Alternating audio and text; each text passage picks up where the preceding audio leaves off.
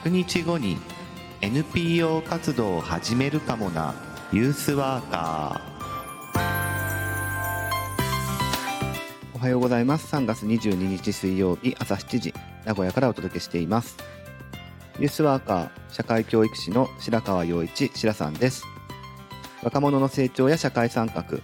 祉、働くことなどの日常生活全般に関わりながら、居場所づくりや地域づくりなどをしたり、若者のコミュニティや意思決定を支え、彼らが社会の一員になっていく手助けをする仕事をしたりしています。はい、えーっとですね、もうとおかを切りまして、えー、本当にカウントダウンっていう風になっていますが、えーっと昨日は若者が創作した、えー、物語名作劇場ということで、えー、かなり社会派の物語を紹介しましたが、えー、そこを過ぎてまた新しいいっしゅうかんという風に、えー、なりますけど、まあ、何話そうかなというふうに思ったんですが、えーまあ、これからどう生きていこうかみたいなことに関わる、えー、そういう話をしていくことを通して、えー、だんだんとカウントダウンをしていきたいかなというふうに思っています。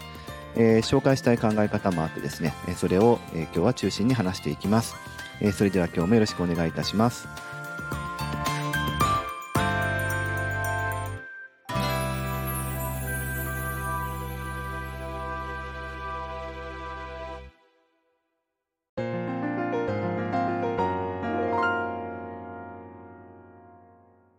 何者として生きるのかという、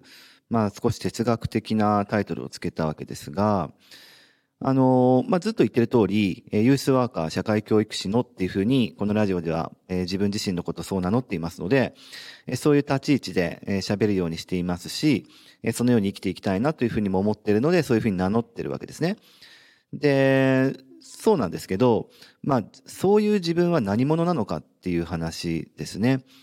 で、結構これの感覚ってすごい大事だと思っていて、こう肩書きで、えー、自分自身っていうのを表していくみたいなのは、やっぱりそれって他の人にとって分かりやすいセーブポイント、えー、じゃああなたは社会教育ってとこに携わってるんだねとか、ユースっていうところに携わってるんだねっていうふうに、まあ、相手に説明するときには、えー、分かりやすく便利なんですけど、やっぱり自分自身っていうのは、そこのこう肩書きっていうのは自分自身にアクセスするための一つのルートでしかありませんので、そうすると、えー、もうちょっと広範な、私は何者として生きていくのかっていう、その意識が、あまあ、生きていく上で、まあもちろんそれは働くってことも、えー、含んでるわけですが、えー、大事だというふうに思ってるんですね。で、僕自身は、その、どういう意識で、えー、まあ、生きていこうと思ってるかっていう、そこが、まあ結構、その、いつも大事だなと思っていて、その土台の中で、えー、土台の上に乗っかって、えー、まあ、ユースワーカーって名乗ったりだとか、えー、あとは、これ初日に話しましたけど、ワークショップデザイナーっていう、えー、立場で、こう、生きていこうかっていうことや、えー、あとはコミュニティオーガナイザーですね、っていう立場で生きていこうかっていうふうに思っているわけですね。で、その土台にあるものは何なのかっていうことなんですが、まあ、一口でな言うのはなかなか難しいとはしてもでですね、あの、個人的に非常に共感している考え方っていうのがあって、えー、これがこう結構自分の中のベースにあるっていう感覚があるんですね。なので、それを今日ちょっと紹介をする中で、えー、自分自身っていうものがどういう土台の上で生きていこうとしている人なのかっていうのをちょっと話してみたいかなというふうに思ってるんですね。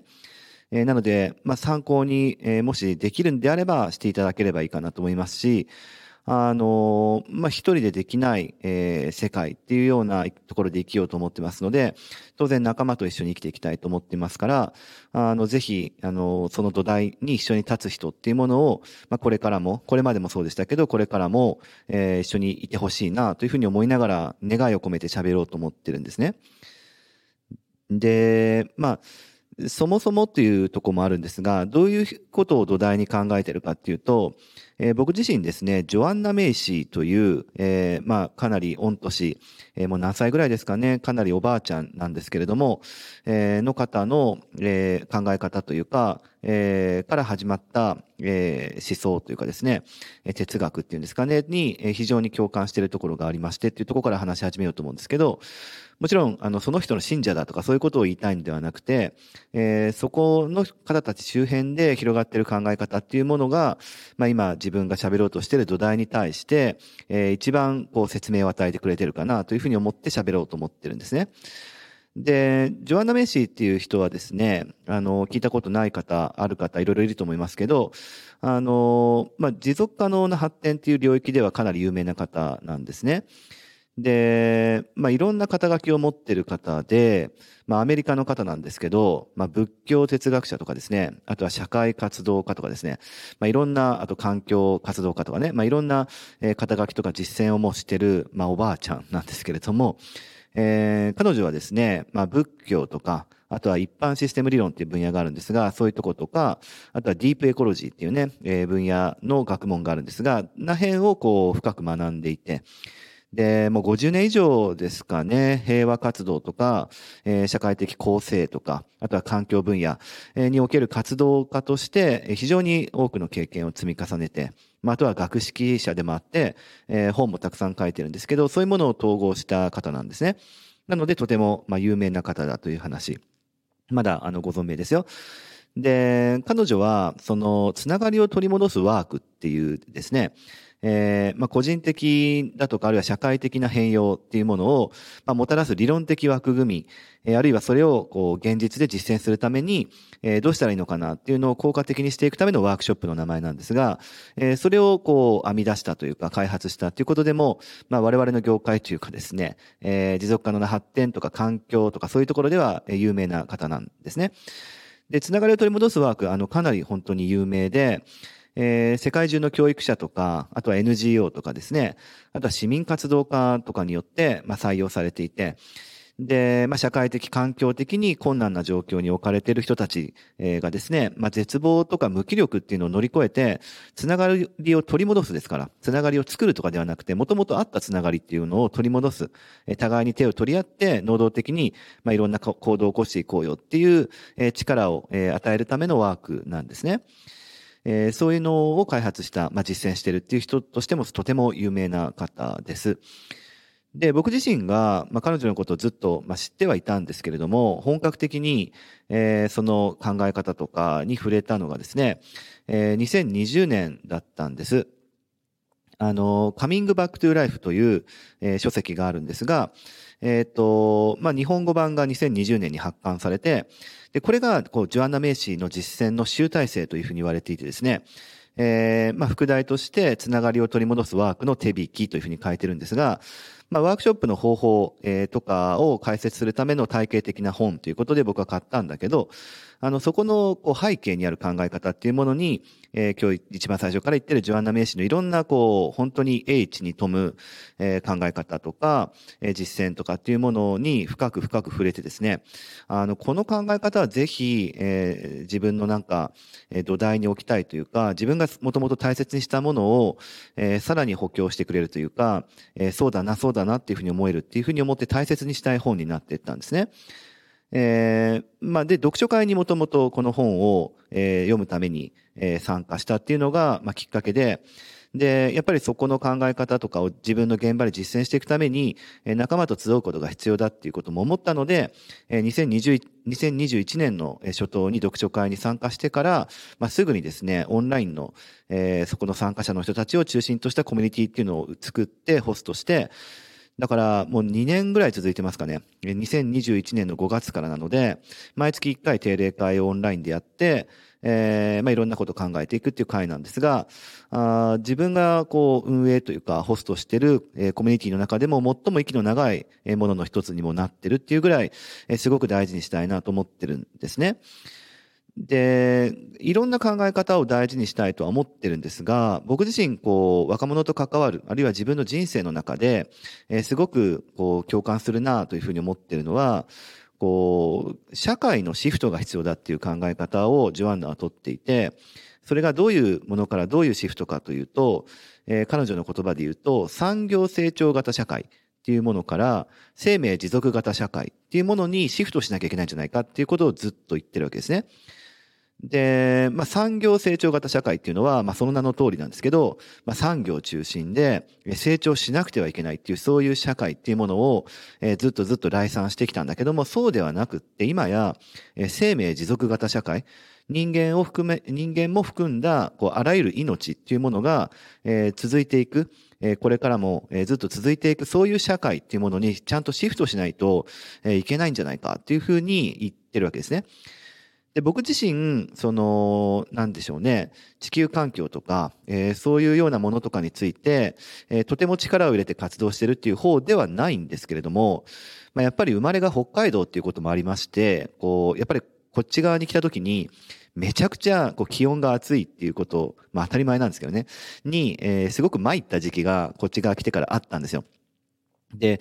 えー、さんじゅうなんどみたいなのが当たり前な、こう、名古屋に来てですね、えー、何年前だったかな、すごく、あのー、長雨が続いて、今年は冷夏かなっていうふうに言われていた時期があったんですけど、えー、そんな中でも名古屋はよんじゅうどいったっていう年があってですね、これマジかというふうに個人的にすごく、こう、なんかショックだったというか、地球温暖化ということでもそうですし、このよんじゅうどっていう気温の中で人間がこう生きていく、えー、のがとても辛いわっていうふうに、まあ、もともと北海道にいたからっていうのもあるんですけど、すごく感じて、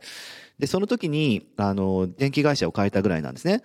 個人が シーオーツー 排出を選ぶ、あの、減らすっていうものに最も貢献できる行動の一つとしては、あの、シーオーツー 排出実質ゼロのところに電力会社変えるっていうところが、まあ一番大きいっていうふうに聞いてましたんで、もう、あの、もともと家を借りて自動的に契約していたっていうところからちゃんと切り替えて、あれってすぐできるんですけど、あの、シーオーツー 排出実質ゼロですね、のところに、まあ切り替えたっていうこともあって、本当になんか地球環境を守りたいとかって、そういう意識というよりかは、自分たちの日常をなんか幸せに生きていくためには、ちょっと地球のことを考えないと、マジで個人的にも暑いの嫌だし、えー、とんでもないことになるみたいな意識ぐらいですね。っていうところがあって、で、それって、えー、僕自身もそうなんだけど、やっぱり命あるものとして、えー、その命あるものがしっかりちゃんと、あのー、もちろん幸せにってとこもあるんだけども、えー、地球と一緒に生きていくっていう、その感覚がないといけないんじゃないかっていうことを強く強く思ったってこともあるんですね。もちろん自分自身が北海道がルーツだっていうこともとても影響してます。えー、北海道にルーツがある自分自身っていうものをなんとかこう意味付けしたかったっていうことを考えると、やっぱり自然とどう生きるかみたいなところもすごい自分の中で大事だった。やっぱり学生時代とか大学の時に、えー、すごくいろんな自然とか山とか川とか雪とか海とかね、みたいなところに育ててもらったっていう感覚もあるから、名古屋に来てそこら辺をしばらく忘れてたんだけれども、でも自分のルーツをたどると、そういうところもやっぱり、えー、生かしていきたいっていう思いが強くなっていったので、やっぱりそういう、えー、ものをこう取り戻したいなと思うときに、えー、僕なんかは持続可能な発展、エスディー っていう考え方は、えー、今までの自分のニーズを、えー、丸ごと引き受けてくれる概念としてとても大事だって思ったし、やっぱりこの命あるものが脅かされてはちょっと嫌だなっていう感覚が、このジョアンナの思想、生命が、生命持続型社会っていうものを作っていきたいというところに、えー、非常に共感してですね、結びついたということがあるんですね。で、まあ、ジョアンナは、その、まあ、いろんな理論的な枠組みもいろいろ言ってるんですけど、そんなに別に難しいことを言ってるわけではなくって、その意識変容と社会変容っていうのは両立できるっていうことをすごく強調するんですよ。社会を変えるために個人が犠牲になったりとか、えー、個人とか集団を重視するがために社会と切り離したりとか、そういうようなアプローチって今多いかもしれないんだけど、そうじゃなくって、あの、自分を癒すことは世界を癒すことにつながるっていうことをとても強調していて、で、つながりを取り戻すワークっていうところでもそこがベースになったりしていますね。で、このあたりはまあ方法論的な話にもなってくるのであまり詳しく触れませんが、あの、大前提とですね、大前提としてジョアンナが言ってるのは、この世界にはこう物語っていう視点が大事なんだっていうことを言っています。で、くしくもこれはジョアンナが物語が大事っていうふうに言う前から、僕がユースワークの現場で物語っていうものが す, すごく大事だっていうふうに思ったっていうものとすごく符合するんですね。なので余計この物語そうだよねジョアンナっていうふうに思ったってこともあったので、よりこう彼女の考え方をベースにしたいと思ってるんですが、えっとまあジョアンナによればですね、物語って何かっていうと、あの私たちが私たちなりに捉えている現実のことだって言ってるんですね。で、言い換えればレンズってことです。えー、つまり私たちがそれを通してそのこの世界を見たりとか理解している、そういうものがまあ物語なんだということですね。で、物語の特徴っていうのはジョアンナによれば、往々にして意識されもしなければ疑問視されることもないということなので、私たちはただ自分たちの物語がそれだけが唯一の真実だと思い込んでるっていうふうに言うんですね。で、あで、その物語はじゃあどういうものがあるのかってなった時に、えー、やっぱりこれもジョアンナによれば、産業化された今日の世界においては、えー、最も普及している物語は次のみっつだろうと、えー、そこに集約できるんじゃないかなというふうに言っていて、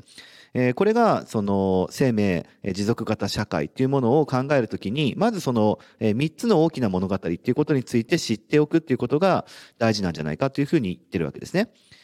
で、今から言うそのみっつ紹介しますけど、これらの物語っていうのはですね、大前提として、いずれも現在について同時並行で起こってるっていうのが、まあ、まず前提ですね。え、つまり全部本当っていうことです。全部起こってるので全部本当なんです。おそらくね。で、あるレンズで見れば。え、なんだけど、私たちはこの中から、じゃあどれを選びたいのか、え、自分が支持したい物語は何なのか、えー、最も広く、最も有用な視点を与えてくれる物語っていうものがあるんだったら、それを選ぶことができるんだっていう話ですね。その物語が今、周りに起こってきてるからそういうもんだではなくて、えー、自分のこう意志、信念とかそういう力によって選ぶことができるんだっていう、そういう話になってきます。で、じゃあどの物語を選びたいですかという話で、次のみっつを紹介してくるわけですね。えー、少し紹介しますが、一つ目が、えー、っと、これまで通りっていう物語です。えー、英語で言うとビジネスアズユージュアルっていうふうに言ったりするんですが、これは何かっていうと、その成長志向型産業社会の物語ですね。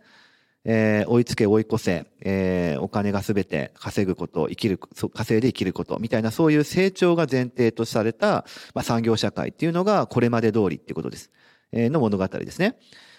で、えーまあ、この物語はこう自分たちの生き方を変える必要はないと、えー、基本的には成長志向、えー、そこを目指して生きていこうっていうふうに、えー、思っている、そういう前提に基づいた物語ですね。だから筋書きの中心は勝利と成功って話ですね。えー、で、景気後退とか、あるいは今気候変動っていうのが問題になってますけど、えー、まあだからそれは、えっと、この物語のに生きる人たちにとっては、えー、必ず回復できるばかりか、そこからなんか儲け、儲ける、儲けられるっていうことを生み出せるかもしれないビジネスチャンスなんだ、みたいなふうに思ってるっていうような人たちですね。えー、それがこれまで通りっていう物語です。で、二つ目なんですが、二つ目は大破綻と呼んでいて、グレートアンラベリングというふうに呼んでいますが、えー、よく、こう、どういう人がいるかというと、まあ、ジョアンナは環境、えー、科学者とか環境、えー、行動家みたいなところの側面があるので、えー、よく、その、地球環境の、えー、ことを引用するんですけど、えー、そこでいくと、なんかもう、地球はもうダメだと、崩壊に向かっていると、人間の勝手な活動とか、えー、そういうものによって、えー、もういろいろ大惨事が起きて、もうこの地球はダメになっちゃうよ、みたいな悲観的な、えー、そういう物語ですね。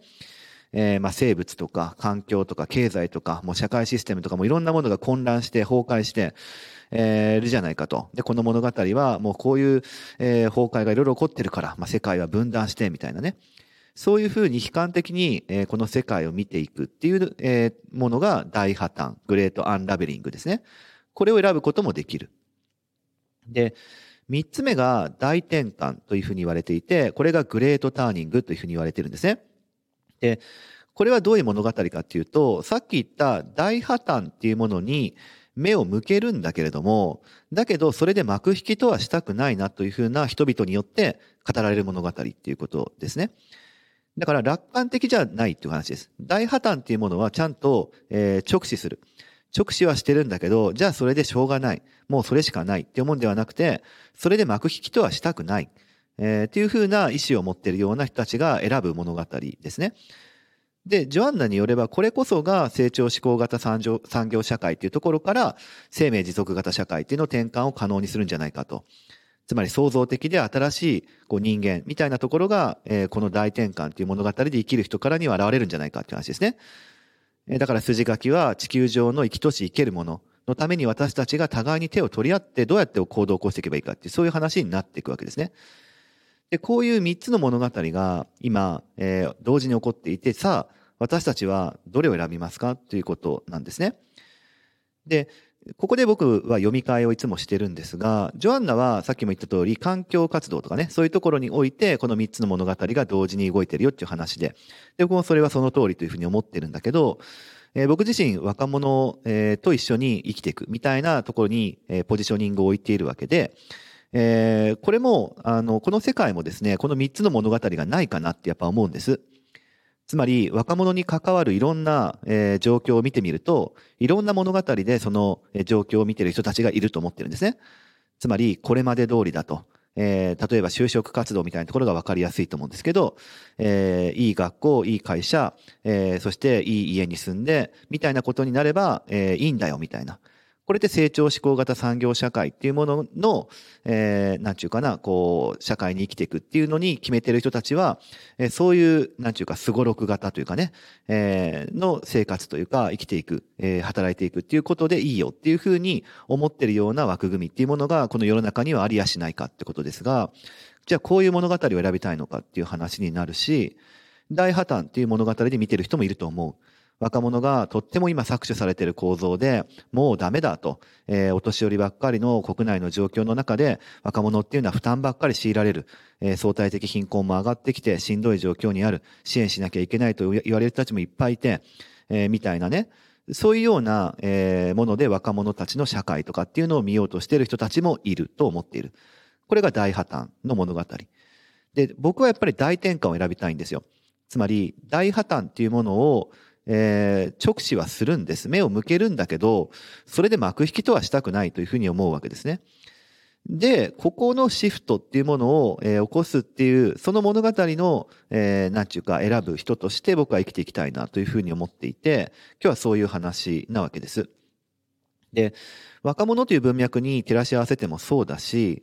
あのね、そういえばっていう話なんだけど、世界経済フォーラムって有名なあの経済学者の人たちが集まる会議がありますね。ダボス会議っていうあの通称ですけども、あのにせんにじゅういちねん、コロナでちょっとできなかったですけど、にせんにじゅうにねんとにせんにじゅういちねんのテーマがグレートリセットだったんですね。知ってますか？グレートリセットっていうふうに、えー、経済界の人たちがグレートリセットっていうものを、えー、宣言したんですよ。つまり、これまでの資本主義文明っていうのが、続けてきた自由な経済活動っていうものを、やっぱり見直さなきゃ、根本からリセットだから、根本から見直さなきゃいけないんじゃないかっていうふうなパラダイムを提示したというのが、えー、にねんまえですか。すごい画期的だったというか、もう転換点だったわけですね。で、僕自身もそこのパラダイムに乗っかりたいというふうに思っていて、なんとか成長志向産業とか、えー、まあ資本主義みたいなところの、えー、行き着く限界みたいなところとかを見据えた上で、そこを乗り越えたいというふうに思っている。そういう実践者、そしてそれは、えー、若者に関わる実践者でもあるんだけどっていうことなんですが、特にそういう実践者ってことですね。として生きていきたいなというふうに思っています。えー、こんな話を、えー、今日はしてみましたということですね。で、明日もちょっとこの話したいと思ってるんですけど、世界をこういうふうに見てるよ、レンズはこういうふうにあるよっていう話を今日はしてるんですが、じゃあそのためにどう行動していくかということについて、えー、ジョアンナはその話も、えー、よくしています。えー、そこら辺の話もベースにしながら、えー、私は何者でどう生きていこうとしてるかっていうことについて、まあ、やや自己探求的な話が今日続いてますけれども、明日もその続きを話していきたいなというふうに思っています。えー、今日も聞いてくれてありがとうございました。また明日も聞いてください。このラジオは音声配信プラットフォーム スタンド ドット エフエム からお届けしています。Apple Podcast、Spotify、Amazon Music、Google Podcast からもお聞きいただけます。番組へのお便りは スタンド ドット エフエム のレターからお送りください。文章などのコンテンツを配信するメディアプラットフォーム、ノートでも記事を書いています。明日もどうぞ聞いてくださいね。しらさんでした。